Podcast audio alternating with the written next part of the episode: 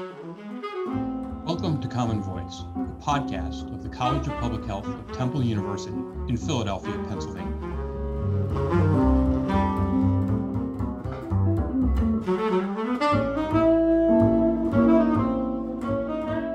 Welcome to this week's episode of Common Voice. You might be confused because I've been calling it Common Talk for the last three episodes. Um, turns out it's not called Common Talk, the, the podcast for the peasantry. It's Common Voice, the podcast for the College of Public Health at Temple University. Um, my name is Jamie Reilly. I'm a professor in communication sciences and disorders here. I'm a speech pathologist and neuroscience by, by training not a public health scientist. I know nothing about public health. I eat Doritos and don't exercise and still do all the things you're not supposed to do. Uh, so, but I have an expert, uh, a fantastic expert in public health today, uh, Dr. Jeni Stolow. Nice to meet you and nice to have you here. Thank you. Nice to be here. And I will just add, we too eat Doritos and don't exercise. Oh, so you're in good company. Oh, I had sort of had this idea that that that you as a discipline were like going to the dentist when you when we when we get scolded and we do all these things we know we're not supposed to do and have cognitive dissonance about it. I have to say our facade is working. That's great to hear. Glad that you are just assuming we're in tip top shape. That's really good to know. But um, I just would like to pause and think, you know, those who cannot do teach. So oh, that's a good. It's not about being perfect. It's about trying to find balance. Oh, Plus, there are a bunch of sub subspecialties. So well, so that is good because so we're going to get into one of your articles that I read that I really liked about uh, COVID and scare tactics in public health. Um, we're going to get into that later um, because it's related to something you just said about this idea of like people having a perception about public health scientists and it being you know, I don't know, the tactics in using the sort of Machiavellian, the end justifies the means, if we scare people into doing it, mm-hmm. is that the way we should be doing it? Um, all right, so I'll put pause on that and we'll come and revisit that.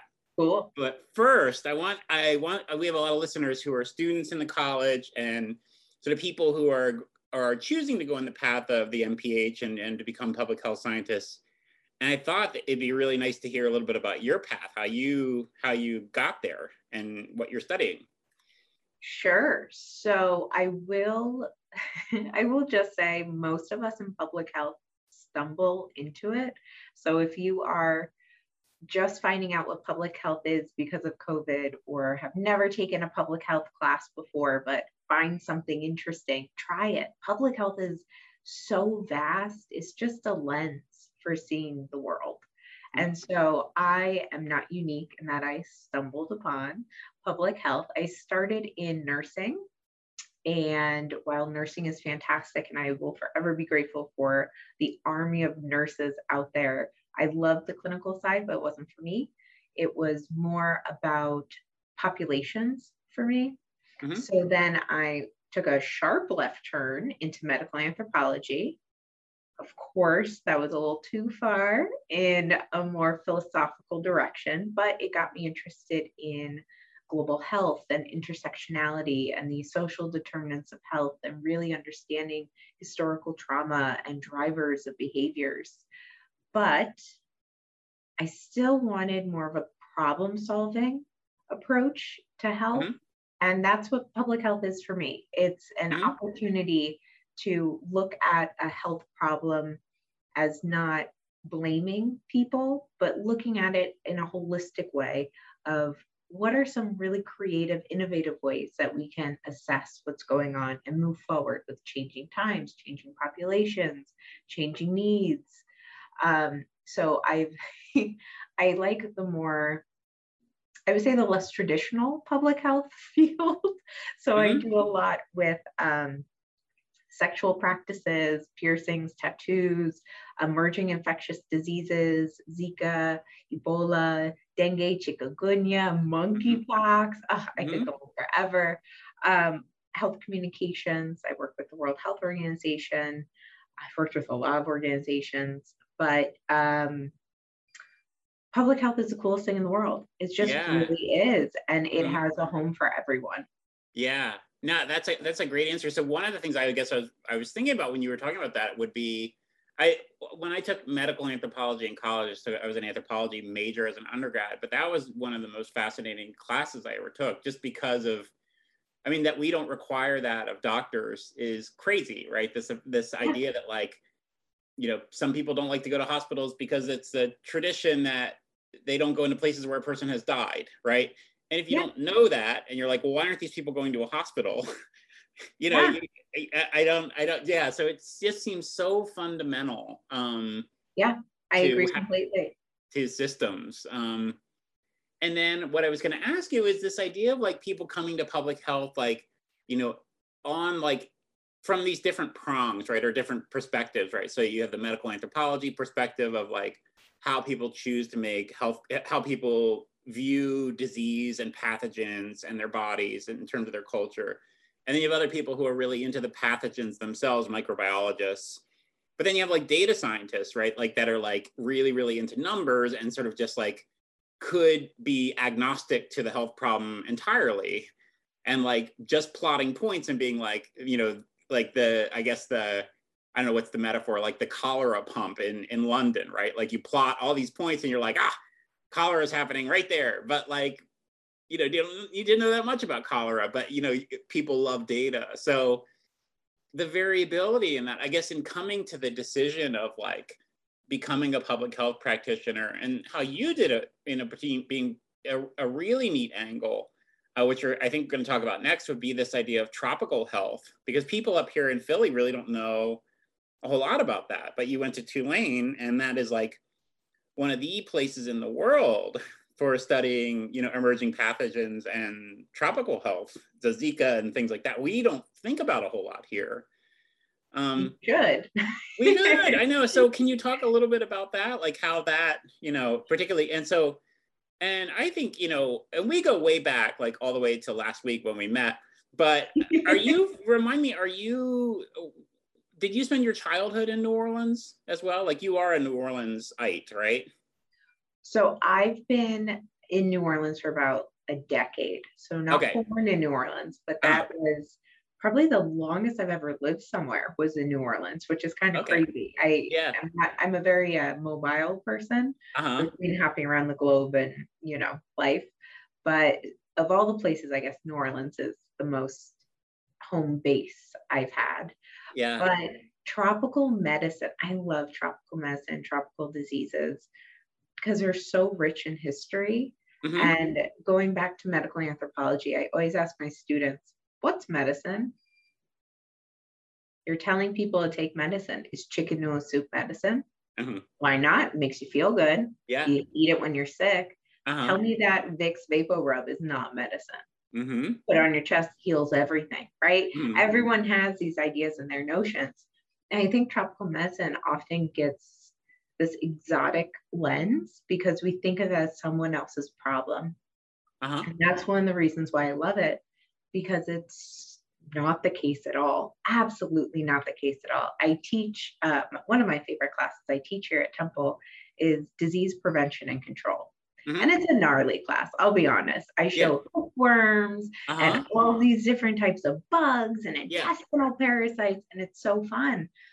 But also an article about people getting hookworm every year on the Jersey Shore. Yeah. And the fact that with global warming and climate change, we're seeing neglected tropical diseases and tropical medicine focused approaches creeping up closer and closer. I mean, Philadelphia has one of the rich, richest histories for yellow fever in mm-hmm. the country. That's one of the reasons why we were settled here and the declaration mm-hmm. signed here. And yeah. a lot of the things that we still talk about are based in malaria and uh-huh. yellow fever. So in our lifetime, we're going to see more exposure to tropical medicine. Is um, because of because of climate change and warming? Yep. Like exactly. so I guess, you know, maybe you could clarify for me what what exactly is you know falls under tropical under tropical medicine is it sort of like hot weather hot weather emerging pathogens is that what i don't know like i'm totally yeah. ignorant to this so you can you, tell me to these are right, the yeah. coolest questions are you kidding this is awesome so traditionally tropical medicine is found in the tropics or what we call now the global south mm-hmm. but because it's such a hospitable environment for pathogens in animals to survive and thrive. So I'll give mm-hmm. you an example. One Health is a part of public health that I love and I think everyone should study because it's the intersection of people, animals, and the environment. And when you have things like the destruction of the Amazon rainforest and mm-hmm. global warming, the animals, even the mosquitoes, have to go somewhere. And what they do is they come to humans. And so, with the whole idea of deforestation, global warming, climate change, even following that mosquito, you'll see that as it gets warmer, the mosquitoes have more opportunity mm-hmm. to survive and thrive in the south, etc. Mm-hmm or the south of the US, for example. And so they're going to do that because it's natural for an animal to do. But also, as we have more deforestation and more food insecurity, you're going to have more spillover. Awesome documentary, but you're going to have more spillover from animals to people. So people uh-huh. eat different types of animals, and some of the best animals for incubating these diseases are bats are birds, mm-hmm. pigs. And so the more we are involved in food production, in changing environments and changing populations, the more exposure we're going to have to these animals. So emerging infectious diseases are definitely going to be reoccurring. Mm-hmm. And tropical diseases, I think, are just going to be called diseases in mm-hmm. another 20 years with the mm-hmm. with the changes in climate. Yeah, yeah. Well, let's talk about that, like how it relates to you know your training in New Orleans, and specifically, so you study tropical health in like a place that is you know really kind of the epicenter where a lot of a lot of these problems and societal problems happen. So, can you tell people a little bit about New Orleans and how you know the city itself and, and you know the confluence of lots of water and hot water and mosquitoes and but also abject poverty in lots of places yeah. Um, so New Orleans, everyone should go. It is yes. the it's just so fun, but mm-hmm. so nuanced in a lot of mm-hmm. ways. And I think that's really the heart of my answer to this is you have a sinking city that's been one of the major ports of the nation since the beginning of it, since before it was even the nation. And so you have a perfect storm of environmental decay impacts of climate change, the hurricane that just happened, the hurricanes that happen every year. You also have the changing infrastructure. So we have gentrification, we have changing needs of populations. There are still areas that are just destroyed from Hurricane Katrina. Mm-hmm. And so it's such a dividing economy, dividing inter- intersectionality of what is poverty during COVID. Yeah. Musicians there yeah. were no food industry. And when you have a tourist-based city, it really changes the entire economic status, profile, etc., of an entire city. Not having Mardi Gras, I know it sounds ridiculous for a lot of reasons, but that's a huge, huge economic aspect of the city. And without that, the debt just grows. So that's one component to it. The other component is New Orleans gets a lot of water. Mm-hmm and it has a lot of heat and a lot of humidity. And with all of that comes a lot of really interesting diseases. So Chagas disease exists, West Nile disease exists. Um, dengue, chikungunya, Zika, kind of sort of, but not so much. But it's a very different kind of atmosphere. So, for example, I always tell my students this in New Orleans, it's very common to have a boil water advisory. Mm-hmm. Very common. There are issues with the pumps. If there's a storm, it changes the quality of water that you're allowed to drink or you should be drinking, and it introduces pathogens into your system. And so it's very common to have a boil water advisory, but we don't think here in the US you have to still boil your water to have mm-hmm. potable or safe water. And it's really interesting because depending on where you are between the BP oil spill and climate change and hurricanes, boiling your water, but also extreme wealth, yeah. really great health infrastructures, a lot of really innovative ways of approaching health from uh, we're in this together mentality that I don't see in a lot of places. Coming together for COVID, that was a huge, huge win for New Orleans because mm-hmm. of this community identity. Mm-hmm. So it's it's pretty it's an interesting place. I'd love to set up almost like study abroad class where it's like, come to New Orleans with me for two weeks and see yeah. how. Oh yeah. The, sorry, my Oh, you're okay. Yeah. So you know, one of the things that was very striking to me, I I, I, I went to college at Tulane as well, but that was a, you know mid '90s, early '90s, and so uh, after Katrina, I hadn't been back for for a zillion years, but went back a few years ago to visit. And the thing that was really striking to me was how selectively they rebuilt. Um, so these areas um, that had been, uh, you know, pretty marginal when I was there were were it's just a, are fully yupified, and then parts of the city just sort of were just left devastated. Yeah. I mean, just the wealth disparity, I guess, in the comeback has just really been striking, and then the median home price there is just outrageous right now. Exactly, and. How do you think that affects? I don't know, eat both like people getting into housing, but also healthcare and nutrition and all of those things that public health scientists consider? It's a lot. It's a lot yeah. to consider, and also something that is not just natural disaster based, because I, I want listeners to think about it for COVID. How mm-hmm. many small businesses had to close as opposed to the larger ones? How many areas did, were there pop up areas for support for COVID or weren't hit so hard? So, this is relevant for any kind of health crisis. We see this, or mm-hmm. we see it on a larger, more extreme kind of scale when it's such a devastation like Hurricane Katrina. But the problem is, what data do you use for informing the healthcare system, for informing yeah. program planning and development mm. or health communication? Because there's still some places in Louisiana that don't have running water. Yeah. And there are places in Louisiana that were never reconstructed or rebuilt because it wasn't considered advantageous. Yeah. For the economy, for tourism, for yeah. creating sustainable housing, etc. Mm-hmm. And so it also turns into once you start putting money into certain places, you keep putting money into certain places. Mm-hmm. And a lot of times in public health, with these types of income based disparities, one of the first things that pop up are food, food security, access to fresh fruits and vegetables, etc. That's not unique to New Orleans, but it's mm-hmm. definitely really obvious in New Orleans. Mm-hmm. And it's really obvious with healthcare settings. Where are the urgent care clinics? Where are the actual hospitals? Mm-hmm. How much is an ambulance nowadays if you don't have insurance? What's the likelihood of you seeking healthcare mm-hmm. if no one in the healthcare setting is able to treat you without stigma and bias? That's mm-hmm. another really big issue because also how many people who are working in these cities that are getting gentrified by the second, that are getting totally changed. I mean, I've been in Philly for a month now, and already so many people are telling me it's not like it used to be. It's so many people coming in from New York and Boston, and it's so different and it's changing.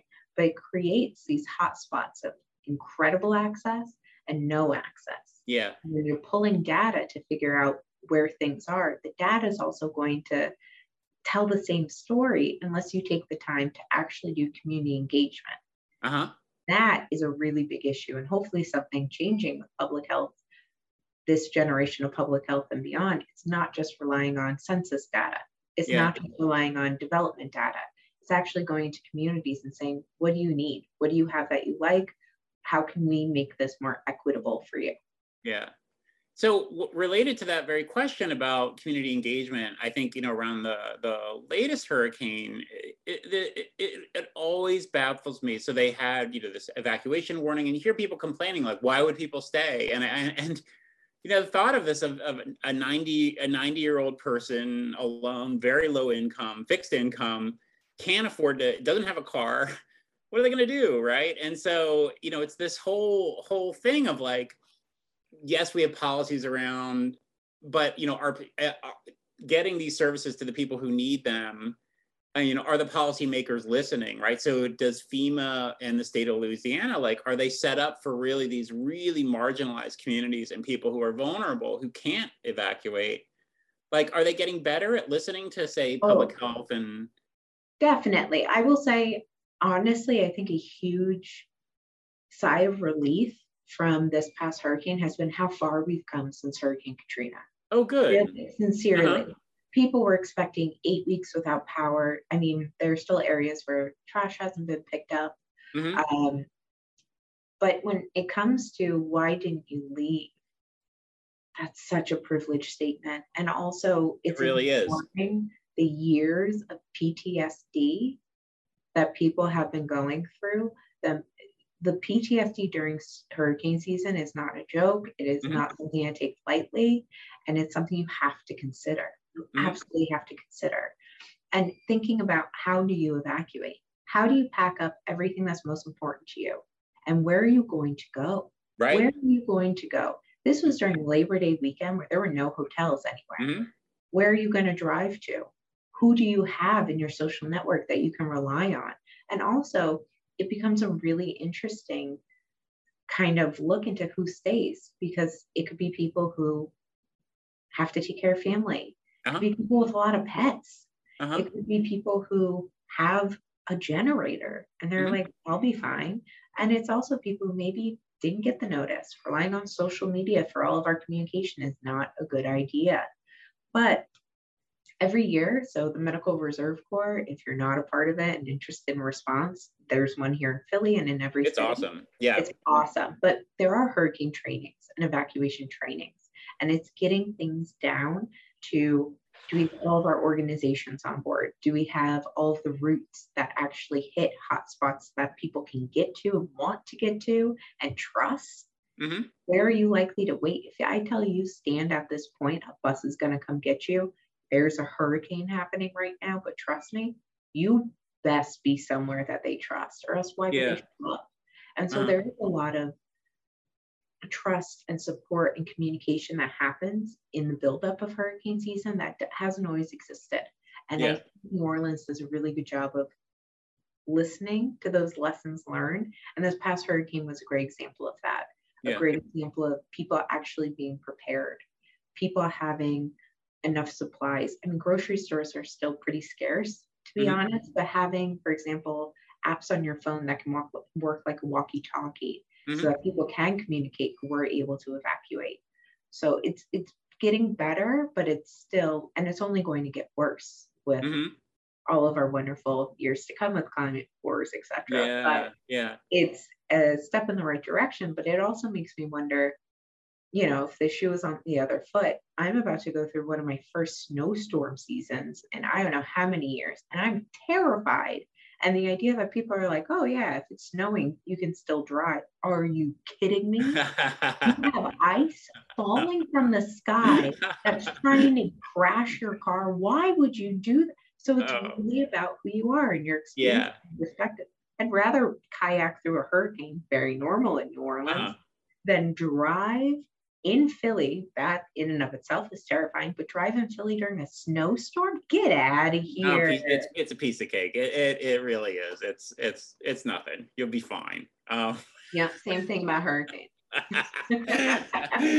well, so you talked about trust, and and this is a good you know a good segue to this point. So you know back to Katrina and this idea of rebuilding trust and whose whose responsibility is it to rebuild. So you've got people like Mike Brown and FEMA. Then you know, hell of a job, Brownie. Uh, you know, but they really failed New Orleans, and and you know, so clearly distrust there, and then you know whose responsibility is it to rebuild that trust because these uh, administrations come and go um, political administrations but then you've got people who really sort of need to build that trust as in saying when we say there's a bus going to be here on this corner uh, with water you have to be here on this corner right? And this also relates to this idea of around trust around things like vaccine hesitancy and like safety right? Like so it's all related. And and I guess the question for me would be like, you've got this political system of like people telling you one thing and maybe public health people telling you something that might maybe is aligned and maybe not.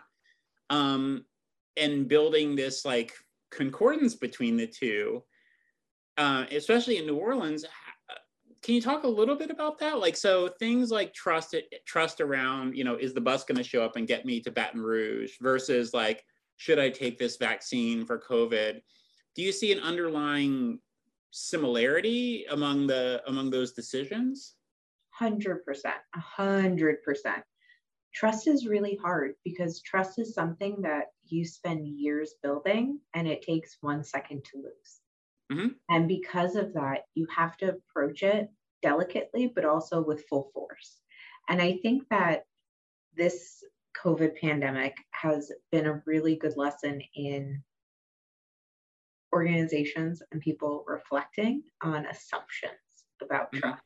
So this goes across the public health courses I teach. I always say, connect with your audience, connect with your communities. And that's the huge incentive. And one of the things changing, whether it is hurricane preparedness, what organizations, what local community led organizations are part of the response? Because you're more likely to trust them than me, right? If I come knock on your door and you've never seen me before, you shouldn't trust me. That's yeah. literally stranger danger. We are taught mm-hmm. that as a child. You should yep. not listen to me. Mm-hmm. But it's the same idea with communication.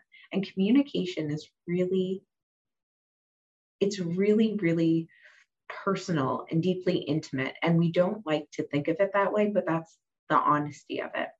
And to say, here's what you need to know, it is really condescending to mm-hmm. assume that people aren't going to have follow up questions and shouldn't and should just take what you're saying. And so a lot of the work, whether it was in New Orleans in the beginning of the pandemic, was just talking to churches, going in and being like, give me all your questions. That's a really good question. Or sharing experiences. Both my sisters were pregnant, same time during the pandemic, and being able to say, I understand my sisters are pregnant. I actually advocate for them to get the vaccine. Do you want to hear my reasoning? That's uh-huh. a way better conversation to have with people than to scare them into a decision, to tell them like children. People want to be treated like people. And finding the way to do that is how you start to build trust and mm-hmm. understanding mm-hmm. sometimes people don't want to hear the message from you. That's yeah. fine. Let's figure out who you trust. And mm. how many of us were asked that, right? So a big part of the work I do with WHO or with, you know, work in communities is asking the question who do you want to get health information from? Who do you trust? Why? What about the information do you like? Do you not like? That component of evaluation is really important because mm-hmm. assumptions, they're antiquated and they're really condescending. And we need to step away from that and acknowledge that whether you like it or not, human health is global health and we're mm-hmm. all in this together. And every decision we make related to our health is going to impact one another. Mm-hmm. So we need to start talking to people with people about health instead of just barking orders at them and assuming yeah. follow because that's unnatural and it's not fair and it places too much assumed trust in organizations and politics and leaders that it it's not there that's mm-hmm. not where the trust is here in 2021 mm-hmm. yeah this it's a it's you raise a great point and i want to follow up on this a little bit so i had a i was having a discussion the other day about about basically this sort of the this idea of if you if you inform people using science and you have enough of an evidence scientific evidence base ultimately that will trickle down to to influencing policy in congress for things like medicare funding for brain injury or something like that that was the art we were talking about brain injury and why there wasn't more resources available. Uh, and the person was arguing, yeah, we just need a better evidence base. And I, my point was, well, there's a lot that people don't listen to, and you could have a great evidence base, scientific evidence base, and it's certainly necessary. But you know, how often do you do you when you're you think of people before Congress, does does that really influence, right? So my I guess my question for you as a public health practitioner around something during a pandemic you, we see a lot of these sort of people throwing up persuasion techniques right? You've written about this like scare tactics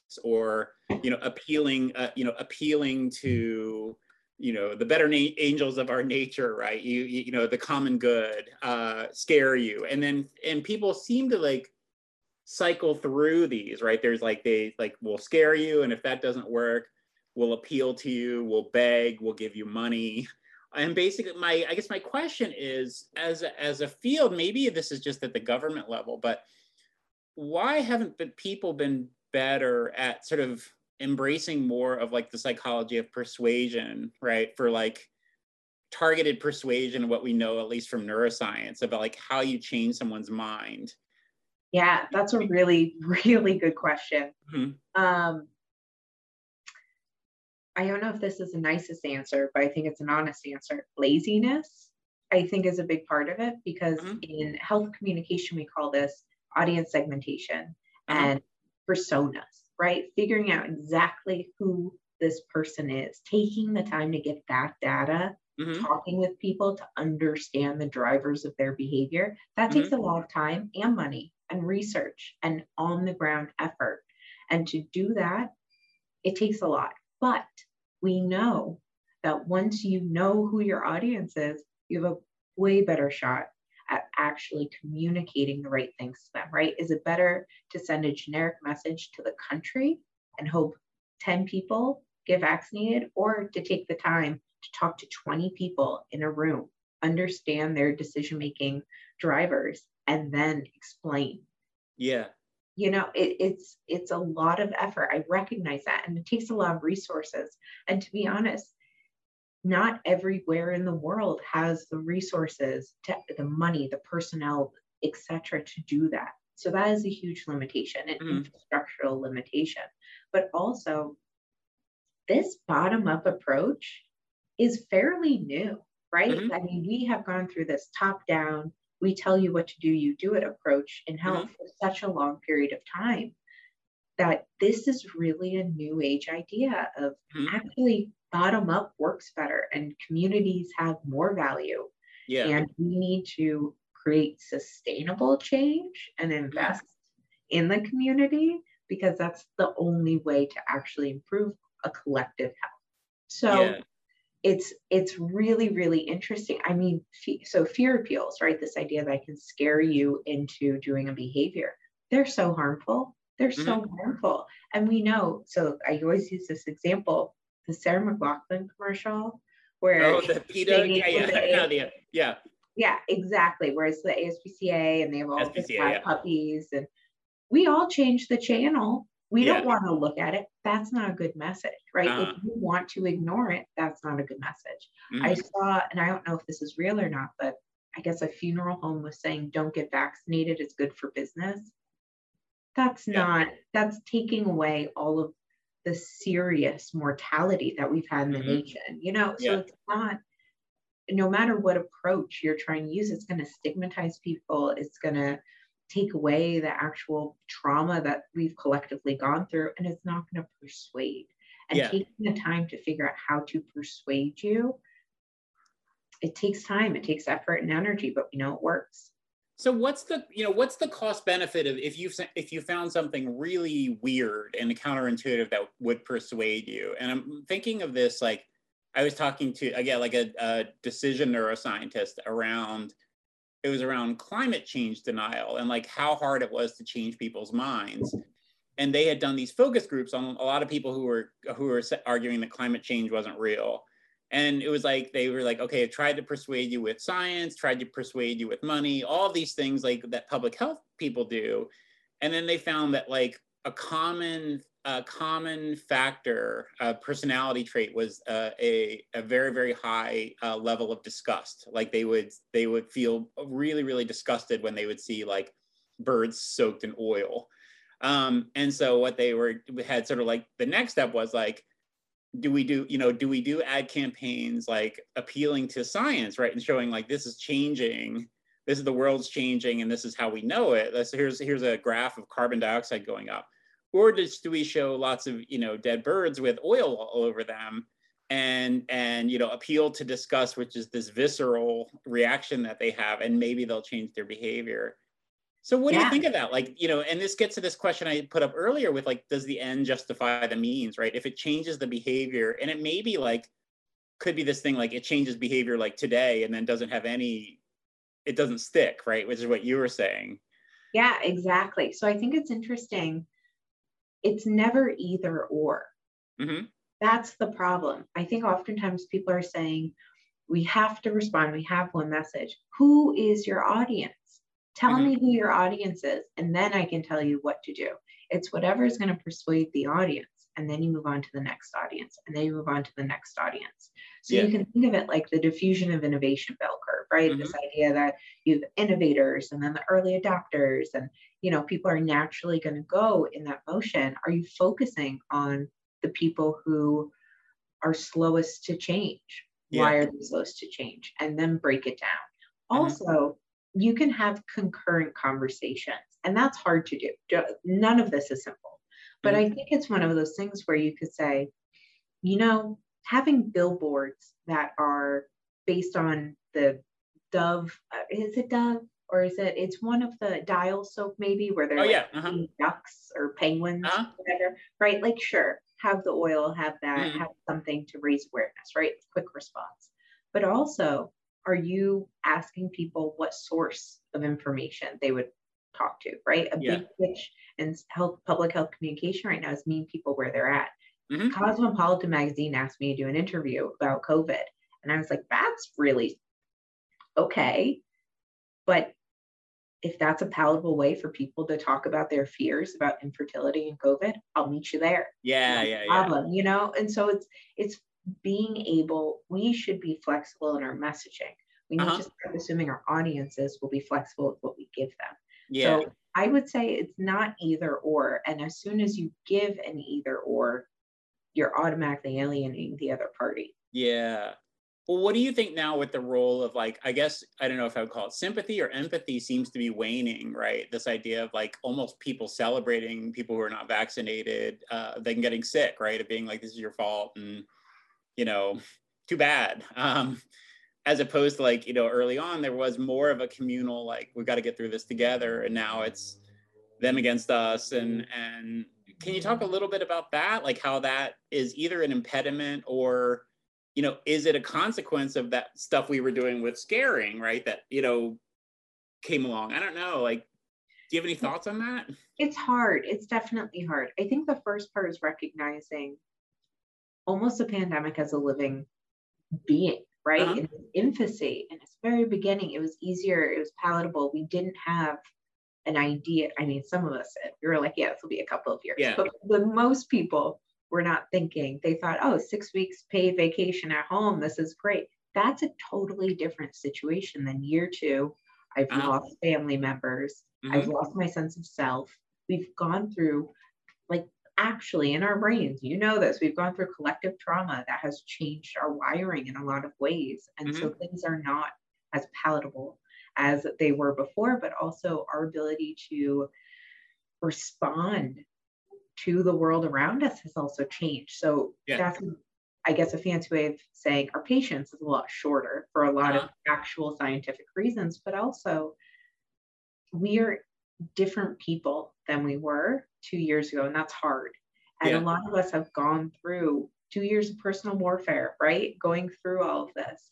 And so to go through all of that mentally, emotionally, physically, etc and to still not see the world as you think it should be after that sacrifice is really really hard and i think that's a lot of the friction that we're seeing but also the politicalization did yeah. not do it any good and uh-huh. i'm not necessarily saying the politicalization is the same as a fear appeal campaign but they're really similar right yeah. A, you do this or else you're that yeah and that mentality is really alienating and it does uh-huh. create sides which is really really hard because once sides are created it's hard to come back to a collective yeah can you think so i'm thinking of like you know back to new orleans and hurricanes like the person i would trust if someone came to my door would be like the red cross and it seems like it's really resisted politicalization you know like i don't know it just seems like an organization that people have inherent trust in and really is not super as politicized as i don't know maybe fema or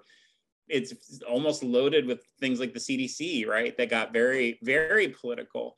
Um but yeah i mean do you do you see now that like you know that this is dragging on and that people have really taken sides and it is like somewhat less communal and more like them against us and the sim- sympathy empathy is sort of waning. Do you feel like the messaging like I guess like one, I guess do you feel like the government governments around the world maybe and then us also as part of that ha, how has the messaging at the government level been like what have been the biggest mistakes um, and the biggest wins do you think well i think mistakes at the government level, we could do a series of five podcast specials. Just in mess, just in messaging, right? I know, I know, I know. Mm-hmm. I get, but um, the foundation is very different around the world, right? So in the US, we have this individualistic identity, and that mm-hmm. makes things like collective health really, really hard. Yeah. So that's very different scenario than in a lot of um, Southeast Asian countries, for example, where collective unity is an idea. Also, mm-hmm. behaviors started in different positions, right? In China and Japan, it's very common to wear a mask if you're not feeling well because mm-hmm. it's considered the hygienic polite thing to do. Whereas here, wearing a mask is still a hot topic button. So there are very, very unique contexts where messaging has rolled out.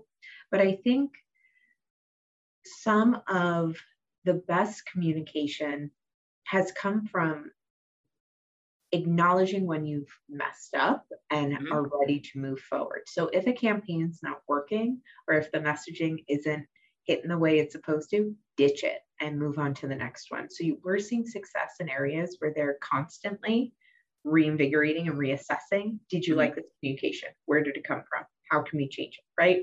Mm-hmm. The other thing is in areas where you have door to door communication, where you have this idea of conversations about health as opposed to a top down approach, we are seeing more success. And uh-huh. that makes sense because a lot of hesitancy is hesitancy. It's mm-hmm. not complete, I don't want to engage at all. And yeah. that's something where I would say the messaging is really messed up in a lot uh-huh. of places because the, the identity of an anti vax, mm-hmm. very fair identity for a lot of people who self identify as anti vax. But what mm-hmm. about all the people who are just vaccine hesitant? Uh-huh. I'll be honest, the entire world was vaccine hesitant before you know we actually had one and so mm-hmm. coming at it from that and saying we all have gone through this thought process. Let me know where you're at with this. Let's talk through what's holding you back, what's not, what would change your mind. Mm-hmm. You're going to have more success. And so, uh-huh. having those conversations can feel almost um, taboo a mm-hmm. little bit in the US and really hard. I mean, people are losing friends and family yeah. over a lot of this, and it's really hard to do. And taking emotion mm-hmm. out of COVID communication is really hard to do. But yeah. we know that conversations and conversation based communication always work. Narratives mm-hmm. work. Hearing from someone who had COVID, likely to work. Hearing, mm-hmm. having someone say, I want to hear out what your thoughts are, and then mm-hmm. going forward. It's it's really hard to do and it doesn't happen enough. Yeah. Communication without emotion where you're honestly there for Q&A, we need more of that and we're, we don't have that here in the US. Yeah. Yeah.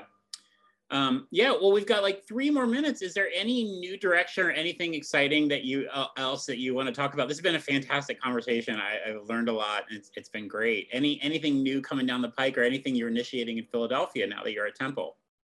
Oh my goodness. Um, well, first of all, this is super fun. I can talk about infectious diseases for forever. So uh-huh. this is a really, really fun thing to do.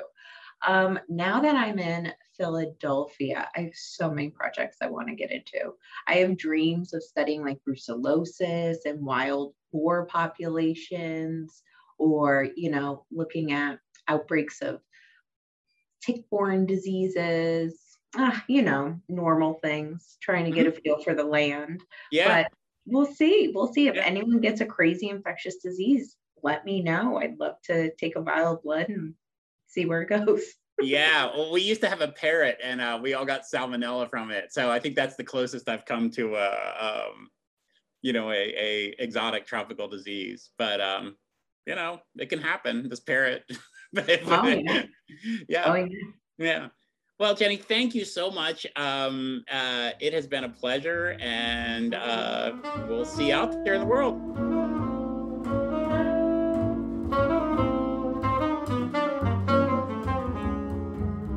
Have been listening to Common Voice, a podcast of the College of Public Health of Temple University.